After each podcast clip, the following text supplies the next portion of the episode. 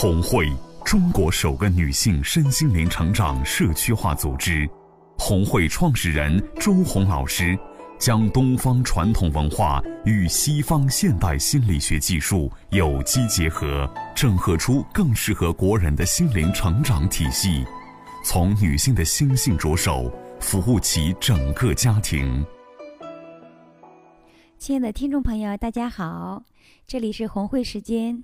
今天我们依然为您请来了特别受我们家长朋友们欢迎的米乐儿童会馆的创始人赵鑫老师。赵鑫老师您好，麻烦好，听众朋友们大家好。好，赵鑫老师，今天我们来给我们的家长朋友分享一个特别有画面感的主题。哎呀，每天追着孩子喂饭。孩子依然很瘦。说到这里，我就能想到很多我身边的爷爷奶奶、爸爸妈妈说：“宝宝，来再吃一口好不好？变个小老虎哦，再吃一口。呃，吃完我们去买小汽车好不好？你把这个汤喝了，我带你去小明家玩好不好？特别常见。但是呢，家长这么辛苦的喂饭呀，追着跑着，哎呀，可是我们的宝宝还是瘦瘦的，这是怎么回事呢？老师？嗯，首先这期节目呢，因为是我近期在跟很多家长沟通的时候，尤其是老年人见的太多的一个问题，就是我在跟他咨询，他就拿着水杯，哎，宝贝儿喝一口，来喝一口。你看这个孩子瘦的，哎呦，最近经常生病啊，哎呦，心疼的我。然后这个吃饭也吃不好，喝水也喝不好。那么这个问题来源于哪里呢？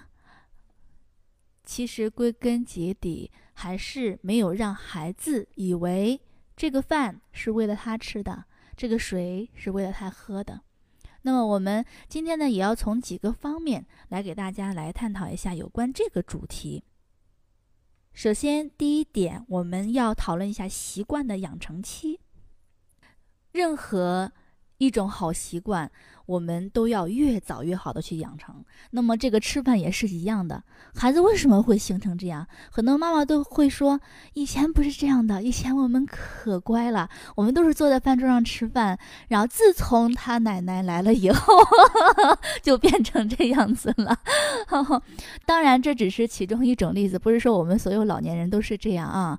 因为老年人确实是对孩子比较宠爱啊，就是怕他饿着长身体的时候嘛。但是呢，我们要仔细想想，我们的孩子将来最终是要走到社会去的。社会上没有几个人会像你这样子去追着孩子喂，追着孩子吃，追着孩子喝。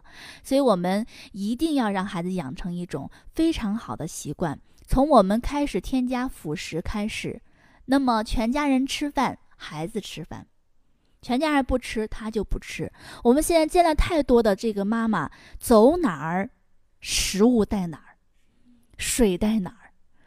就是我经常我出去玩的时候，那个就会看到一些这样的妈妈，妈妈们就会看到我包里啥都没有，然后因为你是安安不饿吗？我说我还没感到饿呢，我说我们俩是一起吃的，所以我们就到饭点的时候就吃饭，不是饭点你都不饿，你要注意他喂，给他带来什么香蕉啊、苹果啊、什么水果泥儿啊，然后这个辅食添加呀，全部全套。我们发现妈妈们出去，哎呦，那包里装的太全了。嗯，对，就是孩子要什么来什么，就是从来不用说“我饿了，我想吃什么”，不用，忒儿都来了。哎，百宝箱。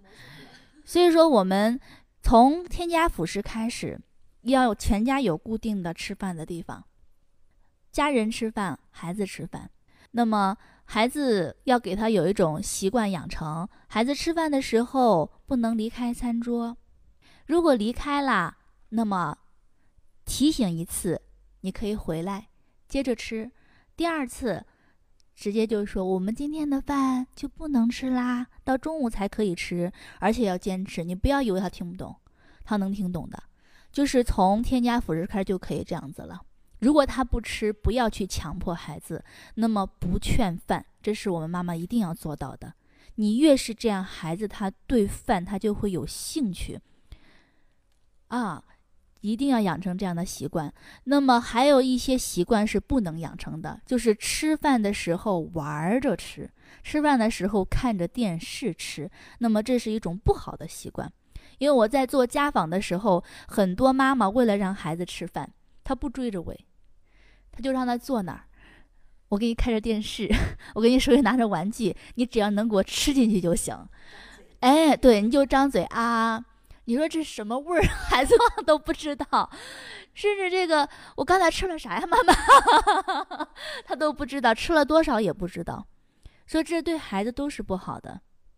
见过一个最严重的就是，两个人轮流吃饭，轮流喂，就是妈妈和姥姥在饭桌上吃，孩子在茶几上吃，然后姥姥先去吃饭，妈妈在这儿喂孩子看电视，等姥姥吃完了。代替妈妈，妈妈去吃饭，姥姥接着喂。这是三岁半的孩子，吃饭就是一个工程。对，所以说我们不能给孩子养成这种不好的习惯。所以第一点，我们的习惯一定是正向的啊，好习惯，而且一定要坚持原则。原则特别重要。很多妈妈都说：“哎呀，我都按照你的方法做了，可是孩子还是这样子。”那是因为他跑开了，你继续去 喂他，那么他怎么会不是老样子呢？因为他觉得我可以到处跑，妈妈还是喂我。你的原则没有用，你又不坚持。孩子是很聪明的，所以一定要坚守原则，养成一种好的习惯。那么第二点就是社会的适应。当我们有了好习惯之后，我们的孩子有什么好处呢？就是无论你在不在孩子的身边，孩子都会吃得很香，喝得很好，因为他会主动表达。当你不太关注吃饭、不太关注喝的时候，孩子自己就操心了呀。妈妈，我饿啦，什么时候做好饭呢？妈妈，我渴啦。现在家里边很少听到孩子这样说了吧？很少，都是妈妈问孩子：“你渴吗？喝水不喝？再喝点吧。”饿不饿，乖？饿不饿？妈妈给你准备的水果，来看，还有这个坚果，永远都是听见妈妈在问，很少听见孩子去表达，所以我们就要等一等，让孩子饿一饿，让孩子渴一渴，让他学会去表达，这样就是无论你在不在身边，你不用担心他，你出去办事儿啦，你今天工作比较忙，把他交给奶奶也好，你的朋友也好，你就会知道啊，没事儿，我的孩子可好了，他饿了他会说的。渴了也会说的。假如他有一天上幼儿园了，你也不用担心，他会跟老师表达：“老师，我渴了，啊，老师，我饿了，什么时候开饭呢？”哎，他至少会表达出来。那么，如果不是这样的孩子，就会有很多的担心。很多妈妈在家长群里说：“哎呀，老师，我们家孩子吃饭不太好，得关注一点儿。那个他不太喜欢吃青菜，你得用个好的方法去劝劝他。”然后或者给他剁碎一点儿，然后那个刚开始老师会不会喂呀？就是你就会很多很多的担心。说完之后还不知道老师实施不实施，一天这个心呢都是忐忑当中的。孩子有没有吃饱？万一孩子一回家再说一句“妈妈我饿”，那个心呢就揪起来了。哎呦，这幼儿园说没没让吃饭呢，其实也不是这样子的。归根结底还是你的孩子没有养成良好的习惯，所以我们给孩子养成习惯是为了让孩子更好的适应社会，为了让我们更放心，为了孩子更加健康的成长。那么你在孩子小的时候稍微狠一点心，那么孩子收益是非常非常大的。狠心是为了孩子，这就是我们的第三点了，一定要狠得下心来。我们太多的家长就是狠不下心来。反而给孩子养成了一个什么样的胃呢？这是我们第四点啊，胃是养出来的。我经常说，那么也有很多胃是被妈妈给养坏的，就是他不能吃硬的，不能吃凉的，不能吃生硬的，就是除了你家的饭，他外面饭吃不了。那这都是妈妈的错，是你给他养成这样的。吃个花生，你要给他。嚼嚼嚼碎，喂到嘴里，然后这个吃个水果泥，就是水果要烫烫，烫完之后再吃，呃，甚至再煮煮。我们很多这个学过营养学都知道，这样做了之后，其实营养价值都不高了。你只要不是从冰箱里拿的，是正常季节生产出来的，不怕凉的。如果你这样的孩子怎么样走入社会呢？像那种森林体验，那怎么办呢？没有饭呢，你孩子无法生存。妈，这个水果太凉了。我们在幼儿园经常会见到孩子这样说的，就是冬天老师根本不用把水果放到冰箱里，就是这样切好给孩子吃。但是孩子还会说：“哎呦，好凉啊！”那是因为妈妈在家都是用热水烫出来让他吃的，看完之后就没有营养价值了。所以我们不能这样惯孩子，你这样给孩子的胃养出来，那就是胃就不好。我经常妈妈说我们孩子胃不好，那是被你给养出来的。那么还有一种养法，就是我们吃什么，孩子也吃什么，正常的，就像老家的那些孩子一样。我让老家孩子嫩结实？我们经常说，对呀，你还不想不经常生病，然后还可结实。现在反倒是照顾的越精细，然后考虑的越多，孩子倒经常生病，经常见这种黄色的脸，就这个抗生素脸，我们给他叫，一个是吃药多。就是关注太多，一生病赶快吃药压下去，这个一发烧还没有发到三十八度的，赶紧吃退烧药，噔压下去了。那么孩子抵抗力越来越差，他跟那个吃饭是一样的，他的身体好坏也是你养出来的，胃好坏也是你养出来的，这都关键在于妈妈，所以妈妈有多重要吧？所以你想让孩子身体好。吃的好，那你在最初的时候就要稍微狠一下心，其实也不用很多大心，就是正常化就行了。你们吃什么，他吃什么，这就是最好的了。所以我们在对待孩子的时候，不要做的太精细。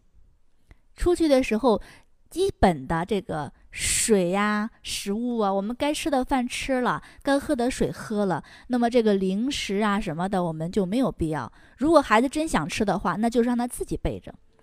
之前我给大家举过一个很简单的例子，就是旅行当中，旅行当在车上，我们会给孩子准备很多吃的哈，就是一下车我就会发现很多妈妈提前就把这个东西都准备好了，然后这个包里的水呀什么，因为要到景点去了嘛，或者下去参观一会儿。孩子一要什么，突儿来了；一要什么，突儿来了。唯独就是我的孩子安安，一要水没有，一要吃的没有。因为我要锻炼，让他自己操心。然后从那一次之后，他就操心了。我说：“宝贝儿，这个水是你的，零食也是你妈妈是不是给你准备的？有包包。如果下次我们再参观景点，下车，呃，游览的时候，妈妈希望你能自己带着，好不好？妈妈是不带的。如果我渴了，我会拿我的水。好，然后下次真的记住了。”那次是哭了一会儿的，我渴，妈妈我渴。你说要一般的妈妈得多心疼啊，水都不让喝。但是仅这一次，我就狠了这一次心。再下车，他就妈妈，我拿这个吧，拿这个吃的。然后刚开始两次我会提醒他，我宝贝，你这次下车要带什么？我会先提醒他两次。那么后来慢慢就养成习惯，每一次下车他都会自己带一些自己想吃的东西，自己喝的东西，用背包背着。那么他就学会操心了，而不是他一要什么我马上都给，一要什么马上都能得到。那么这样孩子他就离不开我了，他无法走向社会。啊，我们今天的这个节目特别有画面感。你看现在孩子不管是三岁呀、两岁，每天孩子被追着喂饭，不管是谁喂，孩子追着喂。那听了赵鑫老师这么一番解释，我们可以把时光往后推十年、二十年，二十年之后，这些宝宝们都长大了。那在我们小时候，呃，我们吃什么，孩子也吃什么；我们什么时候开饭，孩子也什么时候开饭。这时候孩子就会觉得我是家庭中的一员，我是团队中的一员，我没有特殊性，我不搞特殊。这样的孩子将来特别会很快的融入我们的一个团队，新的团队或者一个新的团体。然后还有孩子说：“妈妈，我饿了，妈妈，我渴了。”他从小就特别会表达自己，将来他在人际关系的沟通中也会占主动，也会主动表达自己。然后呢，如果妈妈特别小心翼翼的养出了孩子的胃，这是不是害了孩子？让无形中孩子成了一个无能儿，甚至是 弱势群体。哎呀，我连基本的身体都不行，我如何去打拼一个世界呢？我特别佩服的是赵鑫老师刚刚说的，让妈妈对自己，呃，孩子狠心一点，你渴了，你饿了，你自己做打算。OK，那我三岁的时候，我就要为我的水、我的饼干、我的零食做打算。